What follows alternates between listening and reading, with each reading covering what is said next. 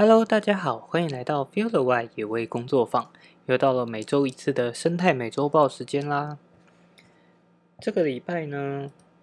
呃，其实比较不算是以播报新闻的方式，因为这个礼拜的新闻有蛮多的主题性。所以可能会比较以主题的方式来介绍。那一个主题里面可能会有两到三篇的新闻。那一样新闻的连接呢，我也会放在 podcast 底下的说明栏位。那大家有兴趣的话，也都可以进去，就是点击进去看各篇的新闻。好，首先第一个算是这个礼拜才呃创造出来的新名词，叫做虚拟石虎。对，那主要。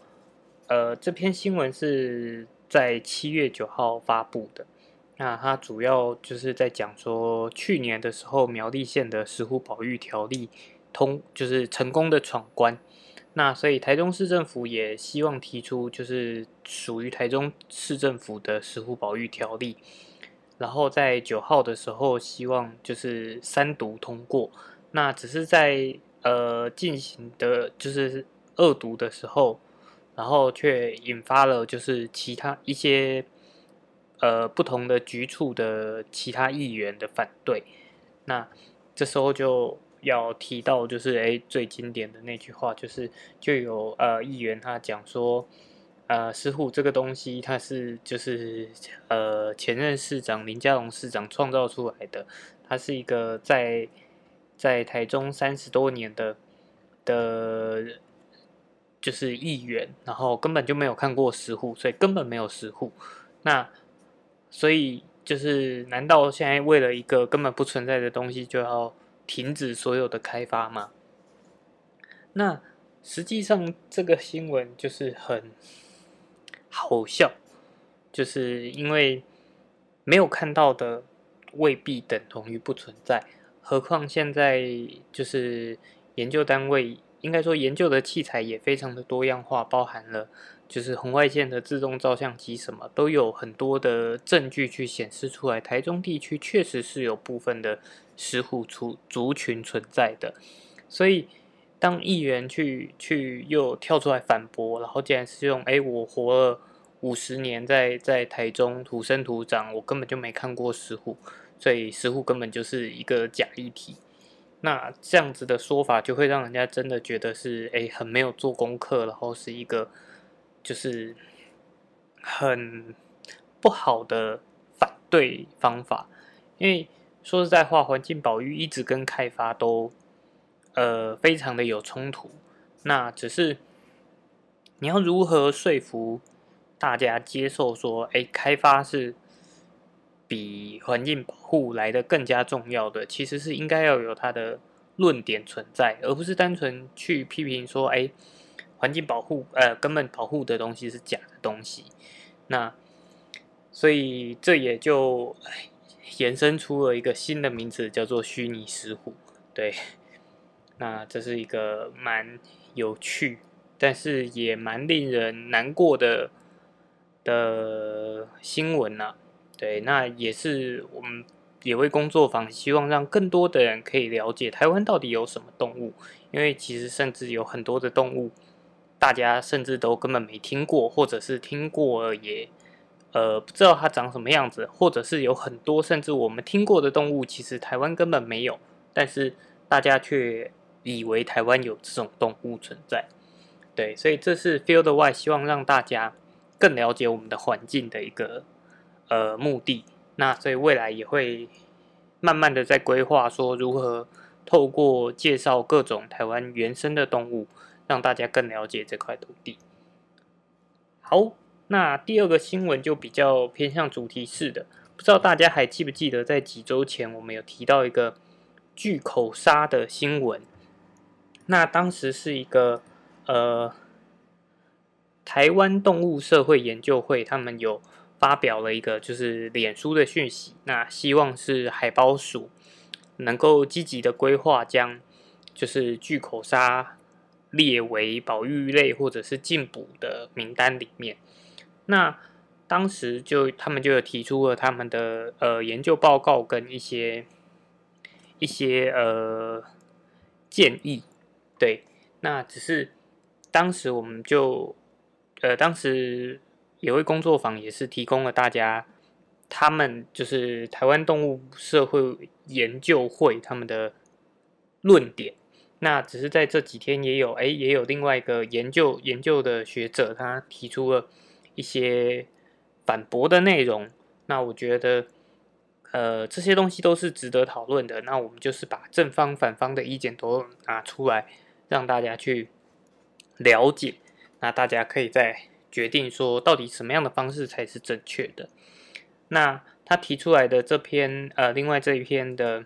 文章呢，他是指出说。其实，呃，在台湾动物呃台湾动物社会研究会他们提出的那篇报告里面有几个呃那几个点是错误的，那可能包含了说，哎，巨口鲨的活动范围跟实际上就是他们利用跟渔民配合，就是渔当渔民有捕获到巨口鲨的时候，他回报的讯息。来做比较之后，发现其实是有一些活动范围是有错误的。那呃，还有包含了就是台湾动物社会研究会他们指出来说，近几年台湾在捞捕巨口鲨的的状况，甚至有出现说，它是为了专门来去捕获巨口鲨而去，一直到那个地点去进行捕捉。但是呃。这个部分的话，它就有特别提出来说，包含说巨口鲨它的产值跟跟呃，就是它有没有因为这几年啊，因为就是巨口鲨价格很好，所以大家才刻意去捕捉。那实际上，实际上他提出来的的论点是说，呃，大部分巨口鲨捕获到，并不是因为他们刻意要去捕获巨口鲨，而是。在呃，华东地区，他们有一个特别捕捉慢波鱼的那个季节的时候，刚好也是巨口鲨会在那个附近活动的时候，所以这篇文章里面，他也认为说，其实台湾捞捕到巨口鲨，并不是刻意而为之，而是而是就是主要的渔获目标是慢波鱼，然后意外的去捕获到了巨口鲨。好。那再来，他还提到了说，在呃 IUCN 的红皮书，就是全世界最有也呃大家最会拿来做参考，就是动物的濒危程度的的一个标准。那在 IUCN 红皮书里面，其实巨口鲨在二零零两千年到两千零五年的时候，他当时被评估的的是资料不足。那在二零一五年的时候被评。定为就是是没有危害的等级，就是它的族群量应该是还足够去支撑它的整个族群。那二零一八年的评估呢，仍然是无危等级。那只是呃，在更早之前，其实其实就是整个世界对于巨口鲨的研究非常少。那在一九七六年到二零一二年之间，全世界其实只记录到了五十八尾。那在二零一三年到二零一五年呢，就就是增就增加了总共五十五十条巨口鲨的记录。那在二零一三到二零一五年之间，其实台湾就是台湾所记录到的巨口鲨记录就是有四十二笔，等于是有高达八成以上的。记录是由台湾这边提供的。那会这样暴增的原因，其实有一部分人可能就会觉得，哎，那是不是在这三年当中，台湾很刻意的去捕获了巨口鲨？但实际上暴增的原因，可能只是因为说，在二呃二零一三年开始，渔业署就希望跟渔民们去做配合，希望他们有通报的系系统跟制度，他们当他们捕获到非他们。目标的鱼类，或者是呃有研究价值，或者是他们本身常在捕捞的鱼鱼类，都希望能做一个通报跟回报，让我们能够了解就是台湾附近的海洋资源的状况这样子。那在这个通报系统实施的时候，其实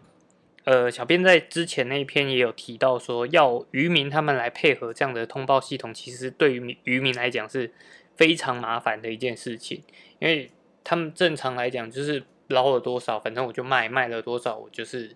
有钱赚这样子就好，不要亏本，对于他来讲就很够。可是你要他额外去做记录的时候，其实对他来讲是一个麻烦。那所以呃，这一篇文章的作者他也希望说，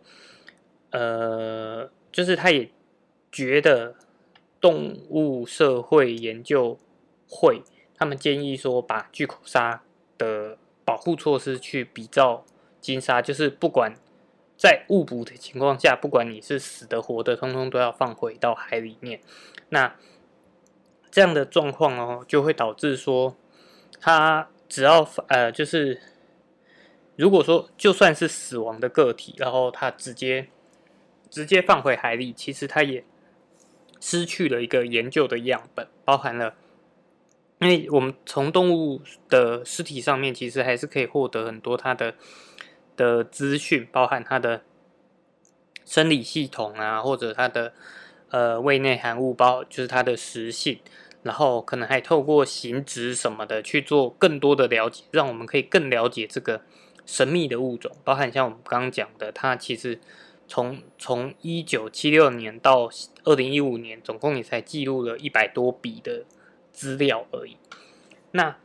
而且呃，以金沙的状况来讲，会会用就是不误捕到，不管死活都放回海中，是因为金沙它比较长的状况是它会不小心跑到了定制网里面被捕获。那这样子的状况，其实它大部分是还活着的情况。那这去放放掉的话，当然对于金沙族群来讲是有益的，因为它还是活着的状态。可是巨口鲨它被捕捞到的状况，大部分都是被呃刺刺网给捕捉到，就是它是拖网的方式。呃，其实我也不确定是不是拖网，但是它的网的方式跟定制网是不同的。那在这种情况下，其实它的呃捕获到的时候，大部分是已经死亡的。那如果说死亡的个体一样，就是禁，就是直接用禁捕的方式，然后死亡个体就直接放掉，真的就是像刚刚所讲的，它就会失去一个研究的样本。而且因为它是禁捕的状态，所以渔民们他也会避免掉去通报这件事情，因为反正。我如果抓到不管死的活的，我都要把它放回海里。那我还多花这个力气去跟呃渔业署或者是海保局讲，就是通报说，哎，我有抓到这一只。其实对于他来讲，他也会觉得我会不会惹祸上身？会不会你说禁捕，结果要罚我钱什么？那所以这样子用禁捕的方式，到底到底对于巨口鲨来讲，它有？比较好吗？或者是对于渔民，或者是对于研究单位，到底有真的有比较好吗？对，好，那这是主要是我刚讲的这一篇比较属于反对，也不能说反对，而是对于之前台湾动物社会研究会他们提出来的报告做的一个比较反向的呃的讨论。那不过后来在在呃十五号，也就是今天的时候，其实渔业署就公告了说，从明呃明天开始，可能就会预告说要禁捕包含巨口鲨以外的，就是还有大白鲨跟橡胶，就是另外一种鲨鱼的管制措施。那就是它。在民国一百零二年的时候，其实它就有管制措施，是如果捕获到要通报。那只是因为现在就是社会的的讨论方向，其实感觉起来就是会希望说用禁捕的方式，所以海保算是对渔业署他们就公告说，那从明天开始就会公告说，这三种就是鲨鱼也通通会列为禁捕。那有六十天的预告期，然后六十天后就开始实施。那禁捕的方呃的模式呢，就是像我刚讲的，就是未来不管是抓到呃活的或死的渔民都要原地野放，然后也就是呃台湾动物社会研究会，他们也有就是积极的在跟渔民们正式去签订说就是巨口鲨的保育及研究科学的合作协议啦，但是这个状况就是不知道签署的状况到底如何，以及渔民们对于这件事情的想法到底是什么。但呃，这个部分就是我觉得大家可以去思考，对，就是包含比较哎另外一个方向的的评论，跟我们到最后促成的这件事情。因为其实像新闻的一开始，呃，应该说在前几周。小编看到这篇的时候，其实对于巨口鲨也是相对来说不了解。那当然看到说，哎，是不是有有专门去猎捕这种很很稀有的动物？然后，所以当时其实小编的想法也是非常的觉得说，哎，这种这样这样子去刻意捕捞捕捞稀有动物，其实是很不好的。但是其实资料资料越来越多之后，其实小编会觉得说，它并不是不一定属于稀有的动物，而是它是一个资料很不充足的动物。那如何让我们更了解它的环境状态，以及如何如何去未来针对这样的物种有更明确的方针，其实才是重要的。那当然，呃，一直持续的误捕，我们会看到动物的。死亡其实是也是不好的，因为毕竟它不是我们的经济物种那只是有没有可能用其他的方式去改善，比如说如何避开，或者是如何的如何的去降低我们使用的网具对于非目标物种的的损伤，其实都是另外一个思考方向，而不是单纯的直接用禁止就能够达到的。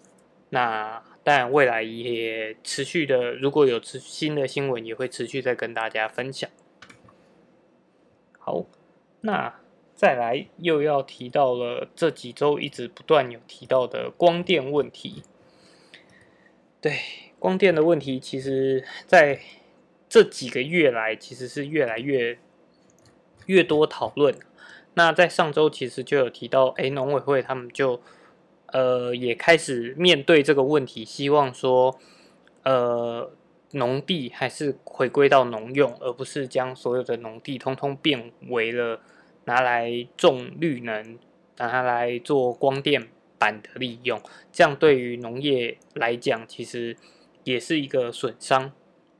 那只是呃，这几周就陆陆续续又有其他的会。那就有新有一些不同的新闻发出来，包含了像太阳能业者就批，就是去呃批评，就是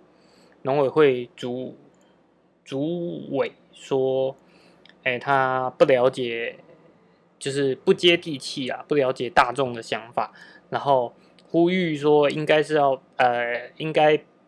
不应该去禁止农林渔牧土地。来做光电的开发。那当然，在呃新闻里面，其实农委会主委他有特别提出了很多的想法，就是其实呃农业在总用电量，就是总共的用电量占的比例大概只有百分之一点多，但是在目前再生能源建制的所有量能里面，农农业部门贡献了大约三分之一，所以。就是大约三十三 percent，那所以呃，就是农委会主委也认为说，在呃大家都缺电，就是大家都呃希望说我们的能源政策是越来越好、越来越环保的情况下，是不是也应该要考虑其他呃方面的的绿能开发，而不是通通都去依靠。依靠呃农地呀，或者是其他的用地，因为像农会主委也认为说，在呃光电开发上，他们也很积极的跟就是农地上的建物，可能包含农舍什么去做做屋顶的改建，然后让让他们的屋顶是有可以架设太阳能板的。那所以他也认为说，是不是应该要更积极的去思考，有没有其他的地方可以拿来做这样做呃绿能的发展，而不是通通都把希望指指望在农地上面。好像哎，以以农地来讲是最最方便、最快速的。那只是太阳能，太阳能就是光电系统的，就是协会他们呃系统工会的副理事长就认为说，他这样子其实就是是让政府的绿能政策更难去推动，因为国家大部分的土地其实都在农委会手上。但对以以小编的立场，当然是会认为说，呃，虽然说土地土地大部分可能掌控在农委会或者是林务局，就是国家国家的呃国有林地的这些部分上，但是为什么一定要从土地上面来来呃进行光电开发？就像之前常常提到的，包含。屋顶啊，或者是呃高速公路，或者是其他的地方，其实应该是有更多的想法可以去，呃，更多的地方可以去尝试，可以去做。虽然相对来讲，它一定是可能比较复杂、比较麻烦的。那后面当然也会再提到相关的，但是这样子的模式，可能才是真正绿能发展来讲是好的模式，包含像。就是呃，环境呃，民间的团体也希望说，